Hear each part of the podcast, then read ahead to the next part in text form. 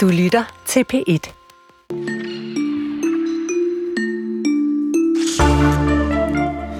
I foråret udvandrede en gruppe studerende fra en forelæsning på Københavns Universitet. De studerende begrunder udvandringen med, at underviseren behandlede den europæiske kolonialisme på en øh, racistisk og nedsættende måde. Sagen er nu blusset op. Universitetets studieleder har udtalt sig til flere medier, men ingen har talt med de studerende, der forlod undervisningen. Så det gør vi her i Kulturen. Om øh, cirka en halv time taler vi med den første studerende, og i øvrigt den, ikke, den eneste ikke-hvide person i lokalet, der altså forlod undervisningen. Og øh, vi forholder hendes kritik til studielederen på uddannelsen, for at høre, hvad han tænker om øh, de studerendes kritik af undervisningen.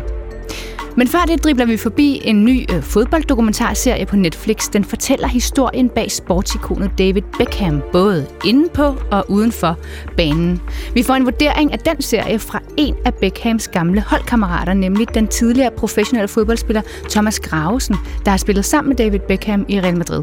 Hvad holdkammeraten Gravesen synes om Beckham-dokumentaren, det kan du høre om cirka 20 minutter. Velkommen til Kulturen her på en dejlig torsdag eftermiddag. Her i studiet er det Maja Nyvang. I morgen er der gået 50 år siden øh, det, der øh, blandt andet er blevet kaldt en skrivemaskine fuld af østerskaller, så dagens lys. På at tænke over det. En skrivemaskine fuld af østerskaller. Hvad kan det være? Det er selvfølgelig Operahuset i Sydney der fylder 50 år. Og hvis du ikke lige skal til den anden side af kloden øh, for at fejre det, eller du skal jo nok allerede være på vej, hvis du skulle det, så kan du altså i stedet for at tage til Utzon Center, når solen går ned over Aalborg klokken helt præcis 18.44 i aften. For her fejres Operahusets øh, 50-års fødselsdag med lysshow og koncert i Utzonparken ved arrangementet See You at Sunset. Og selvom øh, Operahuset i dag er en internationalt anerkendt og verdensberømt arkitektonisk bygning, så kom bygningen ikke helt den kom ikke helt til uden samarbejdsvanskeligheder. Prøv lige at høre her. Begejstringen glødede. En aldrig set konstruktion. Det var dristigt. De tekniske problemer var overvældende. Betonsejlen alene vejede 22.000 tons. Snart styrede byggeriet ind i et moras af politisk rivalisering mellem regering og opposition, jalousi fra lokale arkitekter og skepsis fra fantasiløse rådgivere. Den kompromilløse Utzon følte sig fremmedgjort i et klima af budgetoverskridelser. I 1965 havde han fået nok og trådte tilbage fra projektet. Ja, sådan blev der fortalt i DR-programmet Gamle Danmark fra 1987. Øh, 22 tons. Det er altså også en del øh, beton. Vi skal nu se tilbage på Operahusets historie, og det skal vi sammen med Lasse Andersen, direktør for øh, Kunsten og Utzon Center, som er med fra DR-studiet i Aalborg. Velkommen, Lasse. Tak skal du have, Maja. Hvorfor, altså lad os lige starte der, hvorfor er Operahuset så bemærkelsesværdig en bygning, at øh, I nu vælger at holde en øh, jubilæumsfest for det operahus øh, på Uton Center i Aalborg? Jamen, jeg tror måske, det er det vigtigste stykke danske bygningskultur i det øh, 20. århundrede. Det er det yngste øh, bygningsværk i historien, der er blevet UNESCO verdensarv, og så er det ligesom beviset på, at øh, hvis man holder fast i nogle øh, høje kunstneriske øh, idealer og tror på høj kvalitet, så vinder man faktisk også i sidste ende, fordi at vi står og kigger 50 år efter på et hus, som måske er det mest fotograferede i verden, og som definerer et, øh, det moderne Australien og er synonymet med et helt kontinent. Så mm. den. ja, der, der var i hvert fald på grunden der, øh, må jeg sige. Ja. Øhm, lad, os lige, lad os lige gå lidt tilbage. Altså, øh, Hvordan kom øh, Jørgen Utzon hovedet på, på den her bygningsarkitektoniske design? Altså nu sagde jeg her i indledningen, at, at den var blandt andet blevet kaldt en skrivemaskine fuld af, af østerskaller. Og jeg det, er, det har jeg aldrig hørt før. Er det rigtigt? Nej. Og jeg har læst det fra en britisk journalist, ja. øhm, men øh, den er også blevet kaldt meget andet. Øhm, men, øh, men jeg synes på en eller anden måde, hvis man kigger på bygningen, mm. så det her med de her skaller, der ligesom dukker op, er noget, der har sådan mere en, øh, en mere flad struktur. Det var på ja. en måde meget sjov beskrivelse. Ja. Men, men men uh, lad mig komme tilbage til spørgsmålet. Ja. Hvordan kom Jørgen Utzon på, på, på den her arkitekt, det her arkitektoniske design? Altså Utzon, han var sådan en, der rejste rundt i verden og sugede til sig. Øhm, efter 2. verdenskrig gjorde mange arkitekter det, og søgte ud der, hvor der faktisk var en arkitektur, før der fandtes arkitekter.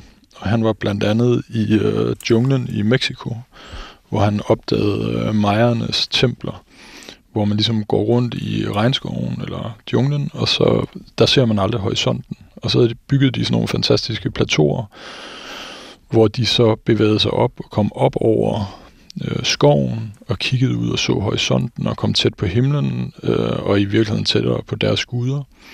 Og det er det plateau, som Jørgen Utzon så placerer de her smukke, smukke skaller ovenpå, hvor han altid har været inspireret af skyer og af orientens svævende tage. Så det er i virkeligheden det der med, at vi som besøgende ved det her operahus bevæger os fra byen Sydney op på plateauet, og kommer ind under de her store svævende skaller, hvor vi så får sådan en, det han gerne ville, nærmest en, sådan en dagligdags spirituel oplevelse med den kunst, der er i operahuset, altså koncerter, opera, teater.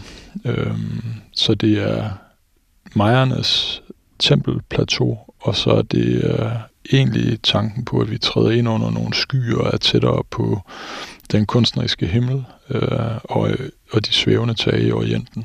Hmm. Det lyder jo også det lyder jo også flot, og, mm. øh, og det er, som du siger, også øh, en af de mest fotograferede bygninger. Øh, lige nu kan man på Utzon Center øh, få et indblik i samarbejdsvanskelighederne mellem Jørgen Utzon og den australske regering, regeringer dengang. Vil du ikke lige fortælle, hvad handlede det om? Jo, altså jeg vil sige, det, det, er måske det er en lille bitte del af det, man kan opleve. Øhm, og, og man kan sige, det var et hus, der blev sat i gang i øh, Utzon vandt konkurrencen i 57. Og øh, man tænkte, at det skulle stå færdigt i 63, og det, det gjorde det så ikke. Og der var et regeringsskift, at den øh, regering i New South Wales, der gerne ville have det her hus, øh, de blev skiftet ud i 65. Der havde været store budgetoverskridelser. Og, og hvor store var de her øh, budgetoverskridelser? Fordi det, det hører man jo, det, det, det er jo nærmest mere øh, øh, sådan, det plejer at være med arkitektur, end sådan det ikke plejer at være. Men, men, men de var rimelig markante, ikke?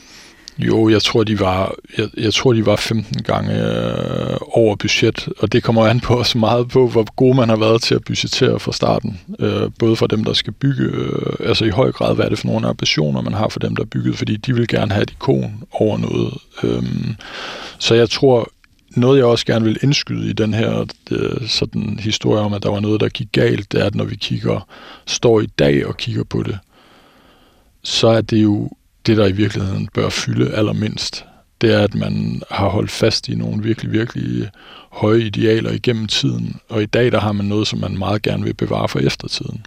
Mm. Øh, men man kan sige, at det der, det, det, der kom ud af det dengang, det var, at, øh, at man beskar Utzons budgetter, og man stoppede for betalinger til hans tegnestue, så han i princippet ikke kunne betale sin, øh, sine ansatte i en periode, øh, og så sagde han, at det kunne han ikke øh, arbejde under, og så, øh, så øh, sagde han op som arkitekt, og jeg tror i virkeligheden, han havde en, en tro på, at de ville invitere ham tilbage, men det gjorde den på det værende tidspunkt højre populistiske regering i New South Wales, det gjorde de ikke. Mm. Så på den måde i 66, der var Utzon øh, fortid på det her byggeri, og han så det aldrig færdigt, men han var dog inde over sammen med sin søn Jan, øh, som jeg også ved er i Oberhus i, i dag, sammen med Lind Utzon, også vil være der i morgen, fordi man jo øh, Utzon ligesom var en del af nogle nye projekter dernede i fra 90'erne og frem. Mm. Mm. Hvordan altså, øh, er australierne endt med at tage imod operahuset? Jamen, det er jo et, altså, det er jo et ikon for det land, og det er jo et af de mest travle kulturhus i verden, og hvis man jeg har været der flere gange, og hvis man kommer en, øh, sådan en fredag eftermiddag, der er dejlig temperatur i Sydney nede ved øh, havnen og Benelong Point, så er der pakket med mennesker langs med havnefronten, der sidder for en, øh, en fredagsdrink eller nyder solen, og der er jo 10 millioner mennesker, der bruger det her hus om året. Der er, bliver solgt 1,5 millioner billetter. Så det er et hus, der er blevet til det, øh, til det moderne øh, Australien. Og i, da huset fyldte 50, øh, eller undskyld, da Utan fyldte 100, det år var jeg dernede, og der havde man fra regeringens side besluttet, at man ville lave nogle store reklamer for noget heste bettingfirma, og det gik direktøren for Oberhuset lidt imod på det tidspunkt, og det var faktisk sådan, fordi at befolkningen i New South Wales, de holder så meget af det hus, så de synes, at det med, at man kommercialiserede det på den måde udvendigt, der gik de imod, at det var lige ved, det kostede øh, regeringen i New South Wales livet på andet tidspunkt, altså for bare fem år siden. Og det siger jo noget om, hvor meget det her hus betyder. Og det mm. synes jeg, det er den fortælling, altså det er tit fortællingen om Utzon, og at han ikke så det færdigt, og der var genstridigheder, men når jeg kigger på det nu, mit perspektiv, det er jo, at man der var den amerikanske arkitekt Louis Kahn, som var en af de største arkitekter i det 20. århundrede, han sagde, solen vidste ikke, hvor smukke den stråler var, før de ramte operhuset. Altså den måde, tagene er konstrueret på. Mm. Mm. Øh, den, hvis du spørger Bjarke Engels, hvad for et type ikon vil han allerhelst tegne? Så tror jeg det først, han tænker på, sammen med virkelig mange andre arkitekter, det er det her, fordi det på en eller anden måde er sådan så menneskeligt og nærværende. Det passer, selvom det er kæmpe stort. Når du værer dig ind til det og sådan noget, så fagner det også det, at du er menneske mm. i forhold til det her. Og det er et kæmpe ikon for en, en moderne og måske sådan uh, humanistisk, øh, menneskelig arkitektur i den store skala. Det er jo sjovt, du siger det her med menneskelig og nærværende, fordi at et af Jan Utzons projekter var jo at gøre sin arkitektur tilgængelig for alle. Ja. Øhm, samtidig så er det jo en bygning, der huser primært operaer, som ikke rigtig er tilgængelig for alle, i hvert fald ikke mm. sådan økonomisk set, øh, mm. alle australier. Hvordan har operahuset levet op til Utzons øh, drøm om tilgængelighed for alle? Jamen, jeg, jeg synes, at når du kommer, hvis du, hvis du hvis man er i Sydney, så er der, du, du kommer der, og der står, der, du møder altid brudepar, der bliver fotograferet foran det her hus, som måske ikke ind, er inde og se opera. Der bliver holdt store koncerter ude på de her store trapper, der fører op til skallerne, som er et meget mere sådan, øh, som er andre populære indslag, som også relaterer sig til performing arts. Så og der er, bliver sat, øh, der er store digitale kunstfestivaler øh, hvert år, der ligesom øh, lyser hele bygningen op, så alle i byen kan være en del af det. Altså den her i høj grad folkelighed og stolthed, som det her har betydet, og at der er så mange mennesker, der har lyst til at besøge øh, Sydney og New South Wales, er jo også en stolthed for dem, der bor der. Så, så den, den, den bliver brugt som et, hvad skal man sige, det er, det er også et kæmpe stort offentligt rum i byen, mm. som bliver brugt på mange måder. Det synes jeg er, og så er der, gør de jo ligesom mange andre kulturinstitutioner en masse for, at der er aktiviteter for børn og unge og skoler og læring og sådan noget, og de rækker ud på den måde. Det er jo ikke Utzons skyld, men hans skyld, det er, at han tænkte, tænk når der er en, der står af toget inde i Sydney by, bevæger sig langs havnefronten, på sin venstre side har man Harbour Bridge, kigger ud over øh, vandet, og på din højre side, der dukker det her operahus op. Han har tænkt på den skala, man går lidt ned i byen, man kommer ud, det åbner op, trin op er op mod skallerne, har en skala, man får lyst til at slå sig ned, man går lidt videre, man kommer ind imellem de her, der åbner, ligesom han tænkte på, hvordan hans far gik rundt på et skibsværft i Aalborg for mange år siden, mellem store skibe, og det er også det, du oplever, når du går mellem de her store skaller. Øhm, så jeg synes, på mange måder, så tænkte han ikke, at han skulle redde hele verden med sin arkitektur, men han tænkte, at han skulle redde hver enkelt af os øh, en bedre oplevelse og en tro på, at øh, kunst og kultur og arkitektur, hvis det er virkelig godt, kan bevæge os og flytte os lidt i det daglige trumrum. Her til sidst, altså, mm. hvilken betydning har operahuset haft for sådan den den danske arkitektur ude i verden? Jamen, det er jo det er jo det første sådan eksempel på et virkelig øh, sådan vigtigt bygge, dansk byggeri, der kommer ud i verden. Der er øh, omkring lidt senere kommer øh, Arne Jacobsen og får et par byggerier, men man kan sige, hele den generation af danske arkitekter, der virkelig har en, øh, en sådan en gylden ære nu her rundt øh, omkring i verden, det er jo også, at de kan spejle sig op og tage det her operahus med sig ud. Og så tror jeg, at det det også kan, det er, at man kan sige, hvis du skal lave virkelig, virkelig god arkitektur på den helt store klinge, så skal du kunne tage en kunstnerisk ambition, en kunstnerisk idé og fastholde den, og så skal du kunne gøre den til matematik og gøre den bygbar uden at du mister den kunstneriske idé. Og det var det, Utzon han gjorde sammen med ingeniøren Ove Arup. At selvom der var snak om kontroverser mellem dem, så var det samarbejdet om at gøre den smukke kunstneriske idé til noget, du kunne bygge uden at miste det smukke og det kunstneriske. Og det er virkeligheden, det vi alle sammen skal kigge på og tænke, at vi er rationelle mennesker, men vi er også kreative og fantasifulde, og det er det, der i virkeligheden også er noget, der kendetegner danskere, at vi er gode til at tænke kreativt, vi er gode til at forme øh, idéer, og det er der mange arkitekter, der kan i dag. Tusind tak, Lasse Andersen. Det var så let at huske, kom på Utzon Center se en smuk udstilling og see you at sunset. Mm. Og det her arrangement See You at Sunset er så klar øh, ved, i morgen ved solnedgang kl. 18.44 på Utzon Center i Aalborg, og entréen er gratis. Og så skal jeg lige sige, at Lasse Andersen jo altså er direktør for kunsten og Utzon Center.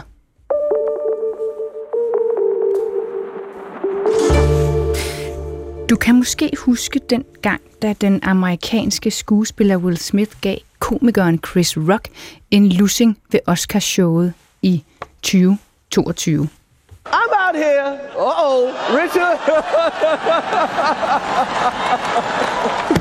oh, wow. Wow. Will Smith just smacked the shit out of me. Keep my wife's name out your fucking mouth. Wow, dude. Ja, Will Smith svingede næven, fordi Chris Rock gjorde grin med øh, Wills kone, Jada Pinkets sygdom. Hun har alopecia, som altså også kaldes pletskallethed. Og siden da er Jada Pinkett dukket op overalt på de øh, sociale medier, og her er det ikke ligefrem kun øh, positive øh, tunger, der sådan omtaler hende. Hun bliver blandt andet beskyldt for at være en øh, manipulerende og styrende kone over for øh, Will Smith. Men øh, hvem er hun egentlig, og øh, hvor kommer al den her had mod hende fra? Det satte vores reporter Sille Augustinusen sig for at få afklaret. Jeg kendte hende jo egentlig overhovedet ikke. Men min algoritme kaster indhold efter mig, hvor Jada Pinkett hun bliver framed som den her onde, onde kone til Will Smith. Jeg ringede tidligere i dag til Mie Frejø Kopsø. Hun er journalist og medvært på podcasten Celeb Kebab, som dykker ned i den amerikanske populær- og celebkultur. Det er Mie. Hej Mie, det er Sille fra P1. Og til at begynde med, der bad jeg hende lige kort ris op, hvem øh, Jada Pinkett egentlig er. Jamen, uh, Jada Pinkett, hun er en skuespiller, amerikansk skuespiller, oprindeligt fra Baltimore, øh, med sådan lidt det, man vil kalde en hård baggrund. Øh, hun har udtalt selv, at hun har været drug dealer tidligere.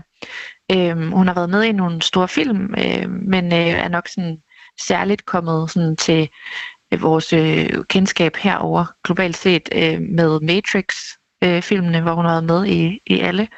Øhm, og så er hun selvfølgelig også kendt, fordi hun er øh, kone til Will Smith. Nå, så kunne jeg godt tænke mig, at du prøver at forklare, hvilken stemme hun sådan har i den amerikanske populærkultur, eller sådan, i hvert fald på den amerikanske scene. Altså Jada, hun er jo øh, meget kendt for de senere år at være sådan øh, det, man vil kalde i anførselstegn woke, øh, i hvert fald med amerikanske briller. Hun er meget sådan, hun har blandt andet øh, et, øh, et show, et Facebook-show, der hedder Red Table Talk, som handler meget om sådan noget med at søge dybt, og hun laver interviews med forskellige kendiser, men i høj grad også, hvor hun bruger sig selv, hendes mor og hendes datter. That was a very difficult time yeah. for our family. Divorce was the ultimate failure for me. I did not have a good time. I'm gonna have to walk this one off. You're really a great father. Det er sådan en meget øh, nærmest psykoterapeutisk oplevelse øh, at se, hvor de ligesom krænger deres hjerter ud og øh, taler meget om sådan noget med, hvordan man rigtig har det, og øh, fjerne alle ego-ting, og sådan ligesom dykke øh, dykke dybt ned i sig selv. Så det, hun er sådan meget kendt for at øh, mærke efter og fortælle andre, at de skal mærke efter. Og hun taler meget om healing journey, sådan enormt øh, spirituelt anlagt, kan man sige. Og hvad er det så for nogle, øh, hvad er det for et ryg, hun har? Altså, hvordan går folk til hende? Hvad, hvad synes de om hende? Jamen, hun splitter jo nok i høj grad øh, folk. Øh, der er jo mange, der mener, at øh, hun øh, er vidunderlig, fordi hun simpelthen får altså, voksne mænd til at græde, havde jeg sagt, i det der studie. Hun er sådan meget, øh, hun taler meget om hjerte øh, versus hjerne, men der er også enormt mange, der øh, synes, at det er for meget, og det er enormt tykt. Øh, det virker påtaget. Øh, hun, somehow er der mange, der slår sig på hendes holdninger og føler, at, øh, at det er påtaget. Oh, wow. Og så er vi tilbage ved den famøse losing. Will Smith just smacked the shit out of me. Will Smith, der ved Oscarshowet 2022 slår komiker Chris Rock for rullende skærm. Og det er altså en losing, der også får betydning for Jada Pinkett. Keep my wife's name out your fucking mouth! Og siden da øh, er hun i hvert fald blevet meget mere øh, hyppig i mit feed, og det har altid noget at gøre med, at hun er den her øh, onde kone til Will Smith. Kan du forklare mm. lidt om det?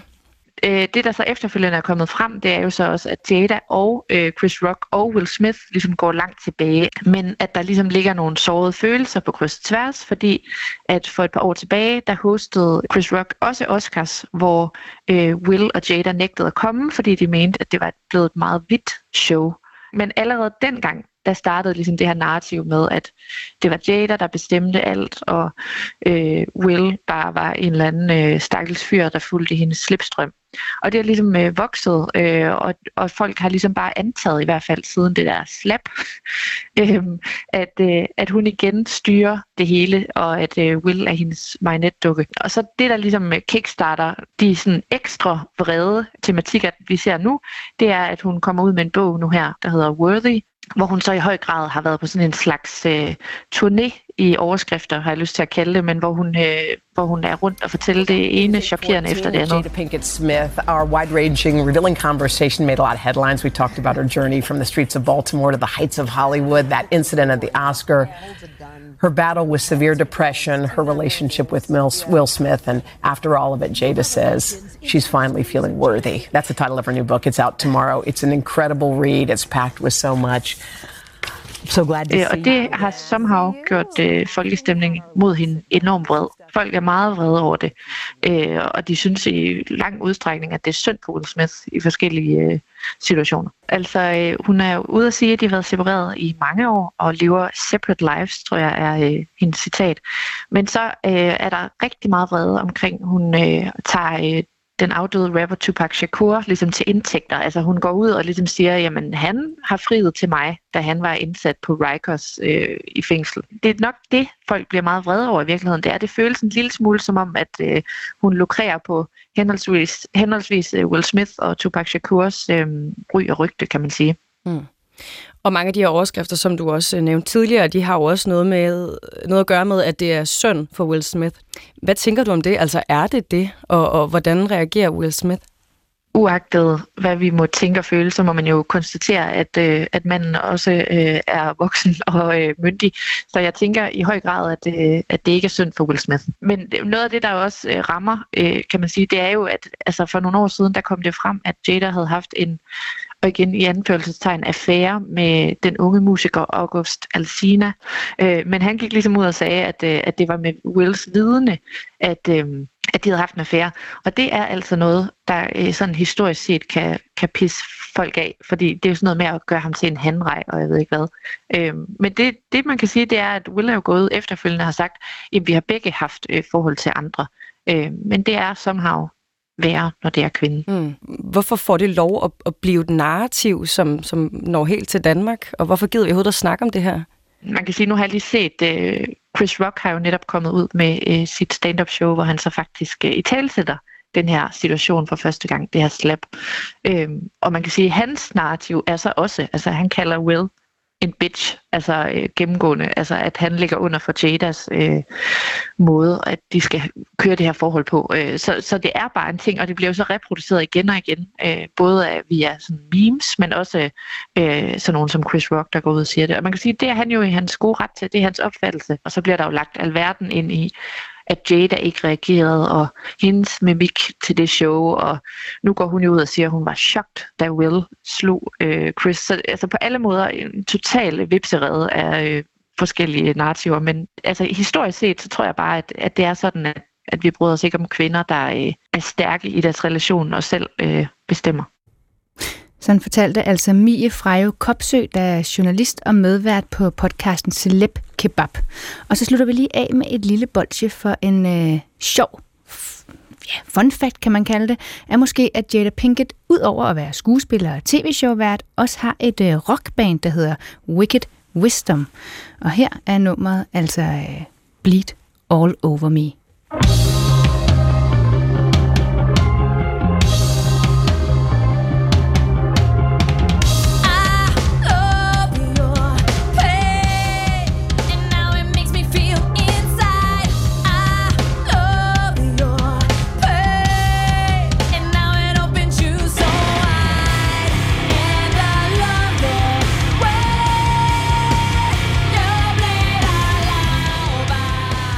Hvis man vil høre mere af det her nummer, så må man selv lige øh, google det eller finde det på sin øh, afspiller. Det var altså øh, Bleed All Over You med øh, Jada Pinkett.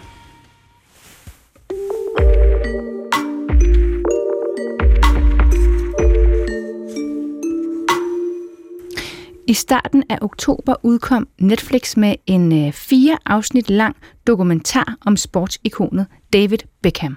Dokumentaren den hedder Beckham, og den har haft en enorm medvind siden premieren og har blandt andet fået fem ud af seks stjerner i både Politikken og Sound Venue, hvor øh, sidstnævnte, altså Sound Venue, kalder dokumentaren for den bedste sportsdokumentar siden The Last Dance, som altså var en sportsdokumentar, der handlede om basketballstjernen Michael Jordan fra 2020. Lad os lige få en smagsprøve øh, fra øh, traileren på den her dokumentar Beckham. Tonight we bring you the story of how David Beckham became a global phenomenon. David Beckham, unstoppable. I never really did well at school because all I ever wanted to do was play football. My manager kept saying, try and keep it under wraps. So we would meet in car parks, and that's not as seedy as it sounds. Classy. Ja, det var altså en lille bid fra, øh, fra traileren til den her dokumentar, mini-dokumentarserie, fire afsnit. Øh, men øh, nu skal vi have en vurdering af denne her dokumentar. Og hvem er bedre til at øh, komme med sådan en vurdering end, øh, end øh, den tidlig, en tidligere holdkammerat? Øh, det er nemlig Thomas Gravesen. Velkommen til, Thomas. Tak skal du have. Øh, du var holdkammerat med øh, David Beckham i øh, Real Madrid i 2005 og 2006, og nu er du altså øh, fodboldekspert på Discovery. Øhm, men lad mig lige høre. Du har set den allerførst. Hvad synes du om den her dokumentar? Jeg synes, det er en enormt spændende øh, dokumentar. Jeg, jeg har jo et, et, et kendskab øh, og, og, og kan se øh, det, som han snakker om, fordi at et, da han var i Manchester United, var jeg i England øh, under Everton, eller ved Everton. To, da jeg var i Madrid, var jeg sammen med ham dernede. Og da jeg var i Celtic, var han jo i, i, i LA Galaxy. Så, så alle de her minder, som han kommer med, og alle de her øh, måder at kigge på, øh, på, på, på fodboldens verden på, øh, det, har været, det har været enormt spændende at, at se på. Så den her dokumentar vækker enormt meget minder i mig selv og, og kan virkelig se øh, den øh, tid, hvor den Thomas, øh, vi, vi mister dig simpelthen til øh, en eller anden dårlig øh, internetforbindelse. Uh, jeg kan Nå, jamen, men, så må vi prøve ja, igen. Jeg kan godt sige det en gang mere. Er jeg ja, med igen nu? Ja, det er du faktisk, og måske hvis du bare lige ryster Nå. din telefon. Jeg ved ikke, om det er overtro, ja. men, men prøv lige at så, og ja. så bare uh, tale videre for, hvorfor det var, du synes, at, ja. at den her dokumentar var så spændende. Den, jeg synes, den er så øjenåbne om, åbner omkring alt det, øh, som han har været igennem. Alle de ting, som han har prøvet som fodboldspiller. Og hans øh, oplevelse omkring det her har jo været hudløs ærlig i den her dokumentar, hvilket også gør, at den får så meget ros omkring øh, den måde at være David Beckham på. Mm. Øh, fordi jeg kan kun sige, at mit første møde med ham i Madrid, jamen det var nøjagtigt som det her kæmpe, kæmpe øh, cirkus, hvis man skal kalde det sådan, der var omkring ham. Øh, min første øh, ting, som, som blev ændret ved, at han var der, det var, at da vi skulle gå igennem lufthavnen med, med spillerne i, i Madrid, der kommer de og siger, at du skal have et par bodyguards. Så siger jeg, jeg behøver ikke bodyguards, jeg skal nok selv klare det. Øh, men det var simpelthen, fordi der var 5.000 mennesker, der stod og ventede på os. Mm. Ja. Og, og, og, de, og de, de omsværmede os, og, og, og så fandt man ud af, hvad det, ville, hvad, det, hvad det betød at være David Beckham. Fordi bare det, at jeg fuldtes med ham, fik man en, en, en prøve på, hvad det er, han har været igennem.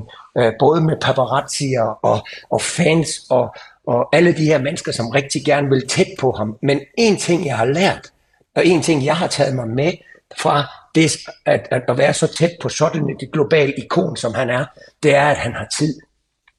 Han har altid tid han har altid tid til fansene. Om der står to fans ved hegnet med en Real Madrid-trøje, eller der står 5.000 fans, så havde han altid tid. Han havde aldrig travlt. Havde han også Han tid havde- til sine øh, holdkammerater? Altså for eksempel dig? Han havde også tid til sine holdkammerater, 100 procent. Altså, vi blev inviteret til hans 30-års fødselsdag.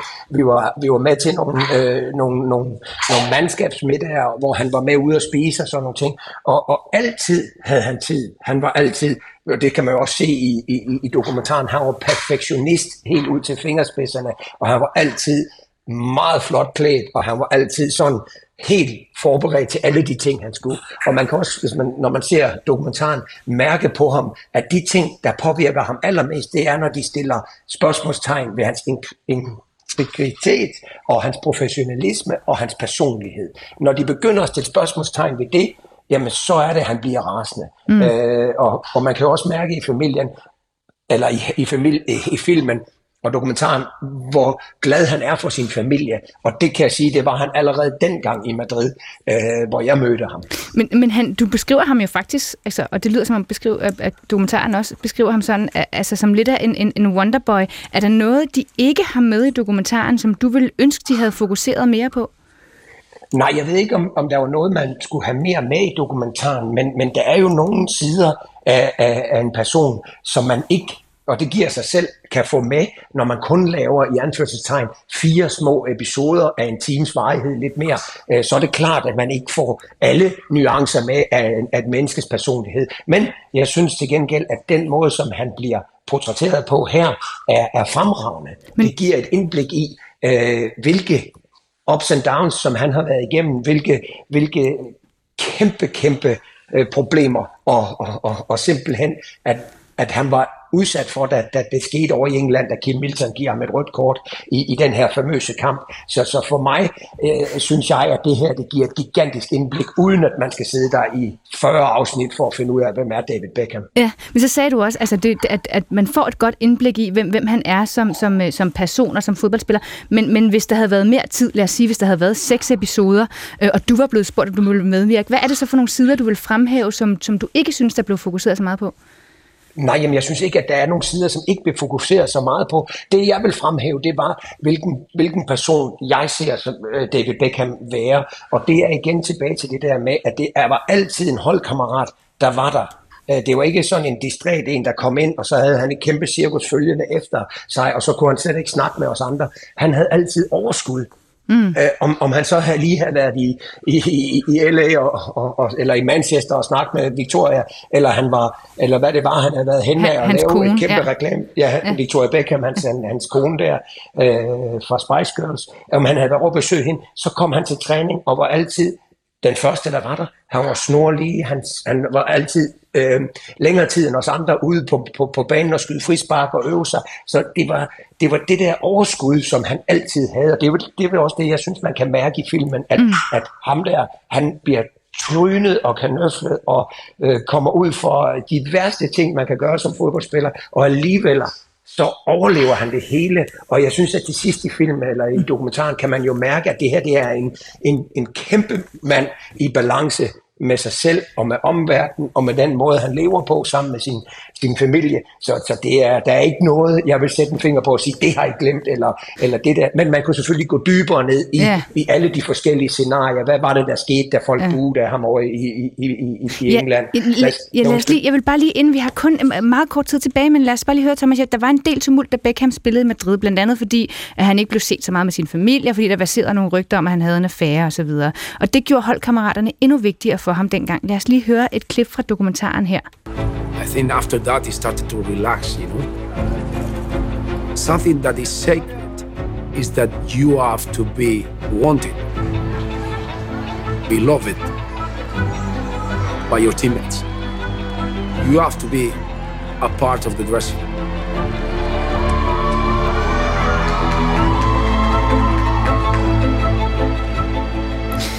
Ja, her øh, kan man altså høre, hvordan holdkammeraterne er vigtige. Kunne du mærke øh, den gang, at øh, det var ekstra vigtigt for ham at have et godt øh, sammenhold øh, med kammeraterne, Thomas Krausen? Ja, jeg synes jo, at, at, at det er en af de ting, som, som også at dokumentaren ligger vægt på, det er, hvad det er, han møder, da han kommer til Madrid. Det er en englænder, som har vokset op øh, under Alex Fergusons vinger øh, i Manchester United, og ikke har haft øh, nogen anden manager, nogen andre holdkammerater end dem, han havde i Manchester United, kommer han til et fremmed land, der er et nyt sprog, der er en ny kultur, øh, og, og han møder det her med verdenspressen hængende på ryggen af sig. Der har aldrig været nogen, der har været mere fotograferet og mere omtalt end David Beckham, så han stod jo midt ude i det allerdybeste sted øh, i hans karriere, og der kunne man godt mærke, at øh, da Michael Owen og Jonathan Woodgate og Figo og Zidane og Ronaldo og Roberto Carlos, jeg kan blive ved at nævne navne, at, mm. at de begyndte lige pludselig at få en kæmpe stor øh, plads i hans øh, venskabskreds, og, og, og det, øh, det gjorde også, at han levede op og, og blomstrede endnu en gang i Madrid. Tusind tak, Thomas Grausen. Fedt. Og øh, man kan altså se den her øh, minidokumentar Beckham på øh, Netflix, og øh, det var altså Thomas Grausen, tidligere holdkammerat til David Beckham i fodboldklubben Real Madrid, og øh, nu fodboldekspert på Discovery.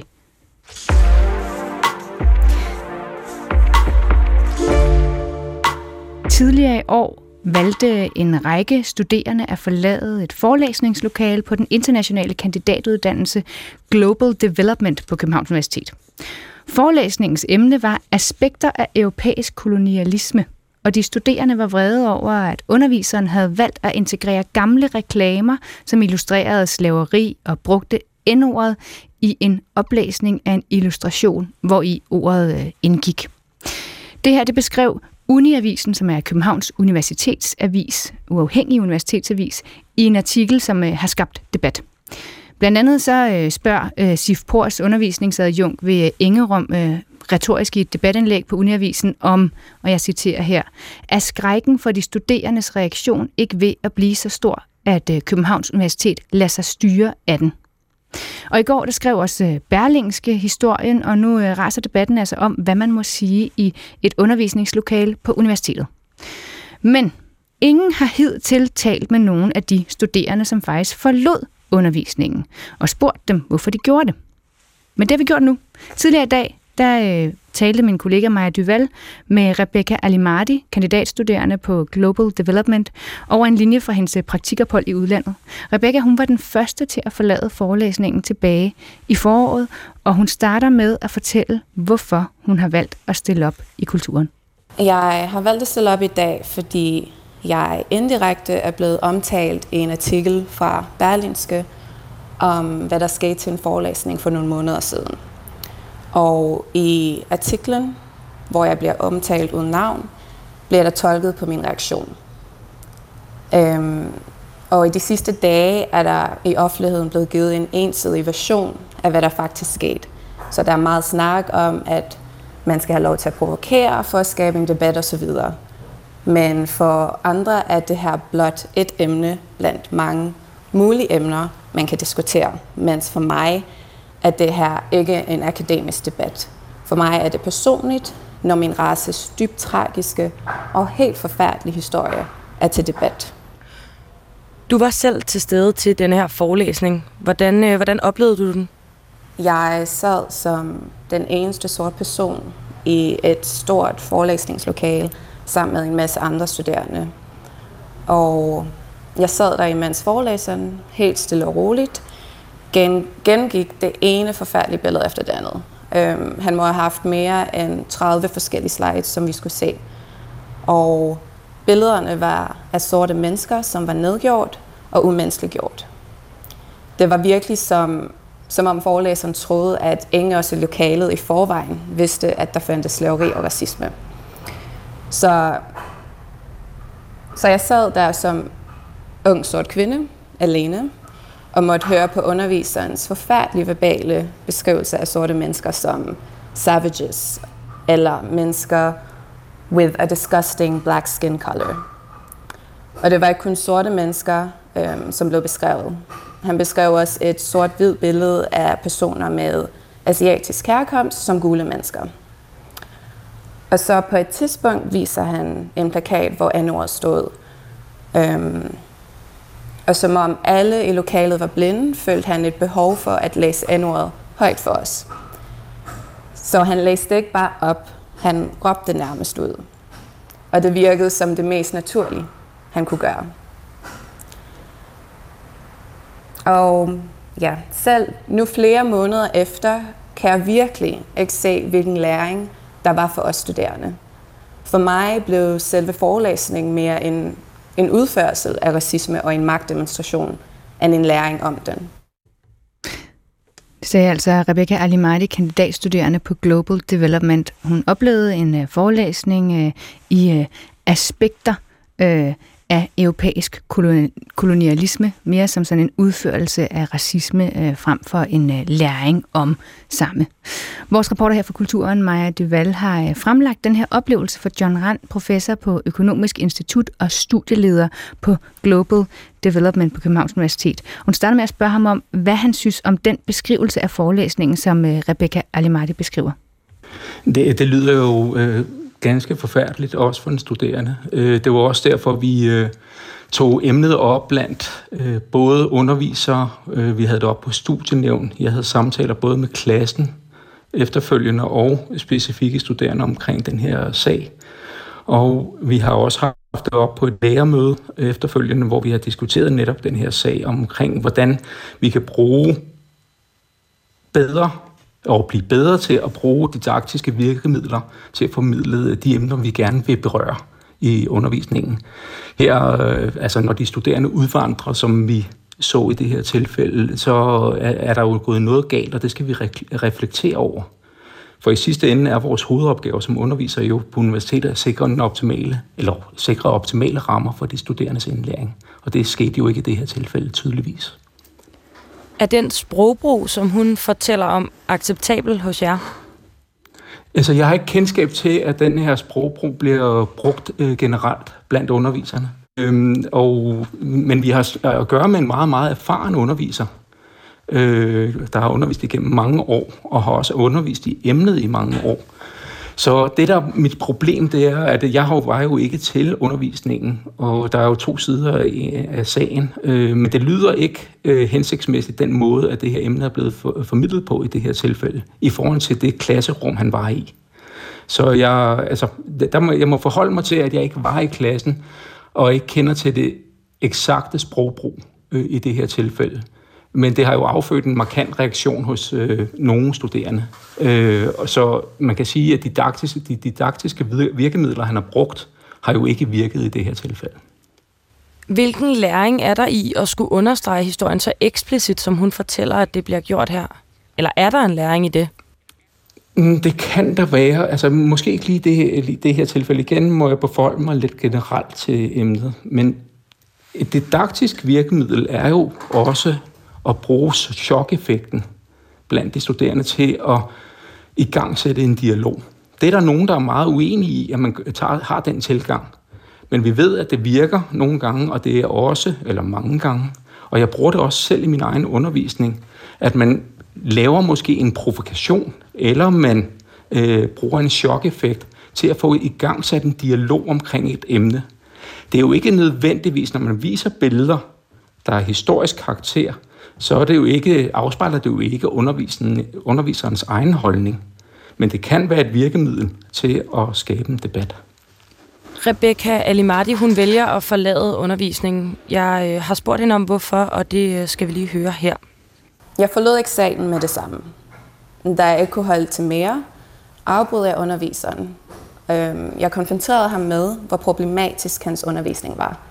Jeg sagde, at det var rigtig ubehageligt for mig at sidde og lytte til en hvid mand beskrive minoriteter med nedladende ord og nærmest råbe af ordet. Bagefter forlod jeg undervisningen. Så når studielederen bliver citeret i artiklen i Berlinske for at sige, at der ikke var nogen ikke-hvide mennesker, som klagede, og dermed implicit for sagt, at så var det måske ikke så slemt, så er det slet ikke rigtigt. Jeg afbrød underviseren, jeg i tale satte det dybt problematiske ved hans undervisning, og så forlod jeg salen. Hvordan øh, reagerede dine medstuderende? Mm. Jeg smuttede fra salen, og så har jeg hørt bagefter, at der var andre, der gik. Rebecca Alimati, hun siger altså, at du i Berlingske har udtalt, at der ikke er nogen ikke-hvide personer eller studerende, der har klaget over forløbet. Var du klar over, at hun som ikke-hvide studerende havde kritiseret undervisningen? Øh, sådan som det eksplicit bliver øh, fremlagt her, der, der var jeg ikke klar over det. Jeg havde hørt, at de havde forladt undervisningen. Jeg havde ikke blevet, var ikke blevet informeret omkring, øh, hvilke studerende, der havde taget emnet op i undervisningen. Hvor mange studerende har, øh, har, er kommet til dig, eller har kritiseret forelæsningen over for dig? Øhm, det er, der er lidt, nogle af dem har skrevet i grupper. Altså, der, jeg har fået modtaget e-mails, øh, og, og der har de skrevet, underskrevet i grupper. Øh, jeg vil, øh, omkring 20 studerende, vil jeg tro, alt i alt har været i dialog med mig øh, på enten altså fysisk fremmøde, eller har sendt e-mails. Ud af et hvor stort elevhold? Vi er 60 øh, på holdet. Øh, det skal dog lige nævnes, at det ikke ud af de 20 er det ikke alle, øh, der har samme position som øh, Rebecca i udtaler i det her interview. Hvis vi lige til, vender tilbage til den her konkrete sag, øh, så skal vi lige høre et klip nu, hvor Rebecca Alamati, hun fortæller om, hvorfor den her forelæsning, som hun oplevede om at udvandre eller gå fra, har haft så stor påvirkning på hende. Jeg befandt mig i et rum, som slet ikke var trygt for mig at være i. Øhm, til forelæsningen blev der, der blev ikke taget det mindste hensyn til, at undervisningen skulle omhandle noget af det mest traumatiske ved en minoritets historie og identitet. Øhm, og jeg har tænkt meget over, om universitetet ikke har et ansvar for at sikre et minimumsniveau af tryghed for studerende. Og jeg har også tænkt meget over, om underviseren ville have opført sig på samme måde, hvis han havde været i et rum fuld af sorte mennesker, og han var den eneste hvide person. Måske havde han i den situation ikke holdt så stærkt på, at enhver form for debat er vigtig, uanset omkostningerne for unge studerende fra minoritetsgrupper. Rebecca Alemati, hun fremhæver jo, at hun ikke har en oplevelse af, at rummet til den her undervisning er særligt trygt. Hvordan skal I som undervisere skabe et trygt rum for de studerende? Ja, altså det er et stort emne, og det er noget, vi har, altså, skal arbejde løbende med. Øhm, jeg vil sige, at det er jo vanskeligt som underviser, og, og jeg synes også, at Rebecca fremstiller det ganske fint her at det er vanskeligt for underviseren. Han kan jo ikke bare gå ind, eller han eller hun kan ikke bare gå ind og give den samme forelæsning hver gang. For det er afhængigt af det rum, han træder ind i. Så når underviseren træder ind i et rum, så skal man være opmærksom på, hvad er det for en gruppe af studerende, du står over for. Fordi vores hovedpointe med at lave den her undervisning, det er at, at, at facilitere et læringsrum, hvor alle føler sig trygge, som sagt, men også at vi optimerer muligheden for indlæring hos de studerende. Og hvis man ikke føler sig tryg, så er det jo sjældent, at man kan ja, lære på den rigtige måde og indgå i diskussioner på lige vilkår med dem, der føler sig trygge. Så det er et emne. Hvordan det lige gøres i den enkelte situation, det, det tror jeg stadigvæk er til debat, og jeg, jeg tror ikke, at der er nogen, der har en endegyldig løsning på, hvordan det gøres bedst. Jeg tror også, at vi skal være opmærksom på, at den her type øh, konflikt, og øh, måske ikke lige det her emne, men et andet emne, at der vil komme problematikker også fremadrettet. Det vigtige er, at vi har en dialog omkring de her emner, og at vi på den måde prøver at løse det i fællesskab, studerende, underviser, og vi indgår en dialog, sådan så at vi kommer til at facilitere god undervisning også i fremtiden. Og her, der skal vi jo have det her, vi kalder safe space i undervisningslokalet. Netop det, du nævner her, der tænker jeg bare, øh, Rebecca Alamati, hun fortæller selv, at hun er den eneste ikke-hvide person i lokalet den her dag. Er det ikke netop derfor særlig vigtigt, at underviseren har en sensibilitet omkring, hvordan han taler der er der ikke nogen tvivl om, at øh, det ikke var hensigtsmæssigt, øh, den måde, det blev øh, gjort på. Øh, det øh, tror jeg, og jeg tror, altså, jeg mener også at huske, at underviserne har undskyldt øh, efterfølgende og øh, har godt kunne se, at det ikke var den øh, bedste måde at tilgå det her emne på. Øh, og det er noget, vi konstant skal være opmærksom på, også fremadrettet. Så øh, der er ikke nogen tvivl om, at den her sag kunne have været håndteret, eller den her undervisningsgang kunne have været håndteret øh, bedre. Og det vil den også blive gjort fremadrettet, det er jeg ikke i tvivl om. Til sidst øh, i mit interview med Rebecca Alamati, der spurgte jeg hende om, hvad det fik hende til at føle, når underviseren viser de her billeder og bruger endordet. Øh, og det skal vi også lige høre. Jeg stiller bare spørgsmålstegn ved læring, når man vælger at bruge næsten 45 minutter på bare at vise og beskrive med sin egen ord nogle ubehagelige billeder. Altså vi er kandidatstuderende og burde have et højere læringsniveau end det. Så hvad, hvad var egentlig formålet? Øhm, det var kun grænseoverskridende og virkelig ubehageligt. Er det første gang, at du oplever at må forlade en undervisning? Ja, det er det i hvert fald. Øhm, på min bachelor ved Lunds Universitet, som er anerkendt inden for udviklingsstudier, har jeg haft virkelig mange forelæsninger om sensitive emner som racisme og kolonisering. Men under hele min uddannelse, så er emnet aldrig blevet behandlet på den her måde. Så det understreger også bare, at man sagtens skal have undervisning om det emne, uden at træde på folk. Hvad er det, der har adskilt den undervisning, du tidligere har modtaget i forhold til denne her episode?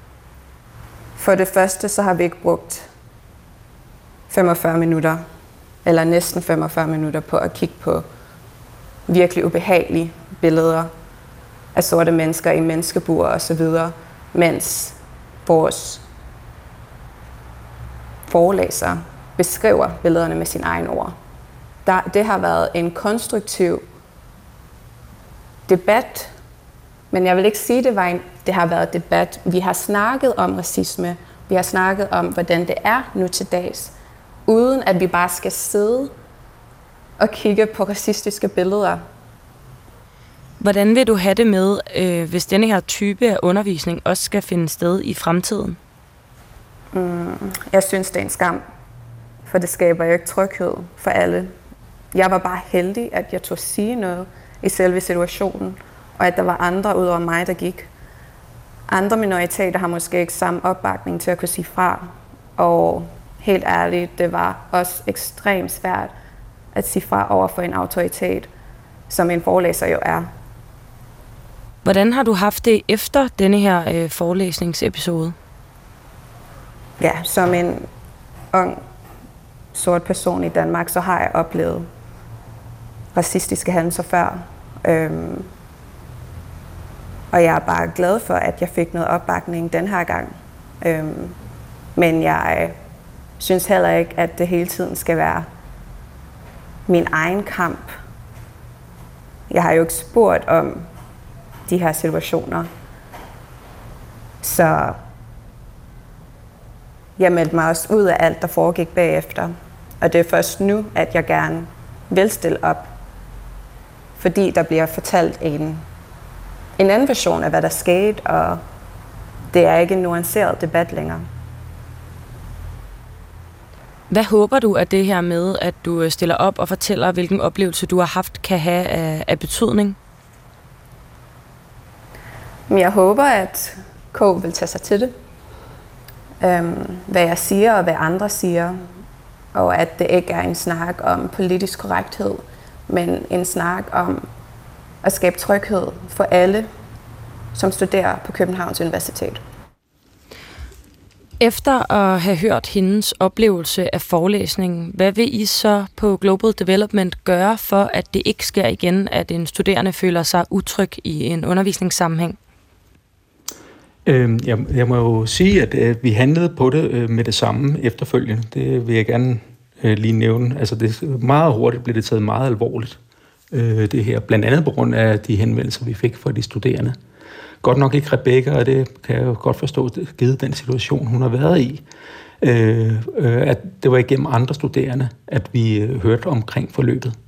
Men som jeg også nævnte tidligere, øh, så tog vi det meget alvorligt og havde dialog på alle niveauer, og der blev også, øh, sagen blev også meldt op af i systemet, øh, at det her var en igangværende diskussion på studiet. Så øh, det blev taget meget seriøst. Øh, selvom det måske som studerende, der har været udsat for det her, ikke virker sådan, så er der, har jeg haft mark- altså mange møder omkring det her emne efterfølgende. Og har, øh, så det er blevet taget utrolig alvorligt, og der er blevet diskuteret med både undervisere og ja, selve den her underviser, men også andre undervisere omkring, hvordan vi skaber det her safe space fremadrettet.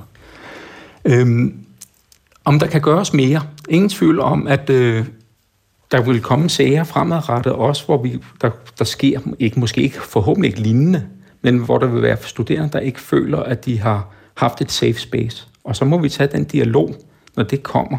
Men i forbindelse med det her emne, der øh, tog vi virkelig hånd om det fra start af, selvom det måske bliver udtrykt her, at der ikke føler, at der bliver gjort nok. Så som studerende på Global Development, hvordan vil man så modtage undervisning i europæisk kolonialisme i fremtiden? Det er jo op til den enkelte underviser. Øh, hvordan man, øh, det har vi jo øh, på København, Københavns Universitet generelt. Vi har en dialog omkring, hvordan vi bedst formidler vanskelige emner. Og som jeg nævnte også tidligere, den her pågældende underviser har ændret sit materiale som følge af det, der er sket. Så der har været handling efterfølgende.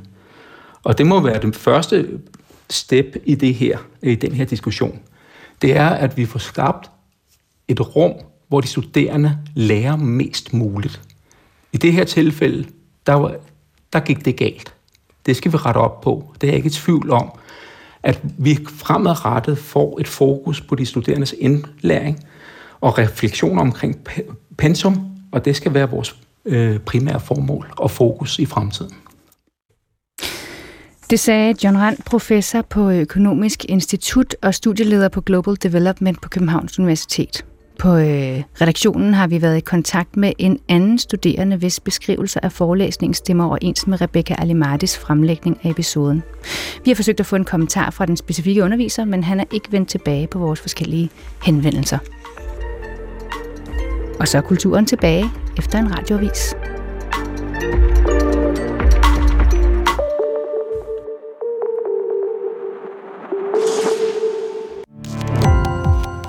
Gå på opdagelse i alle DR's podcast og radioprogrammer. I appen DR Lyd.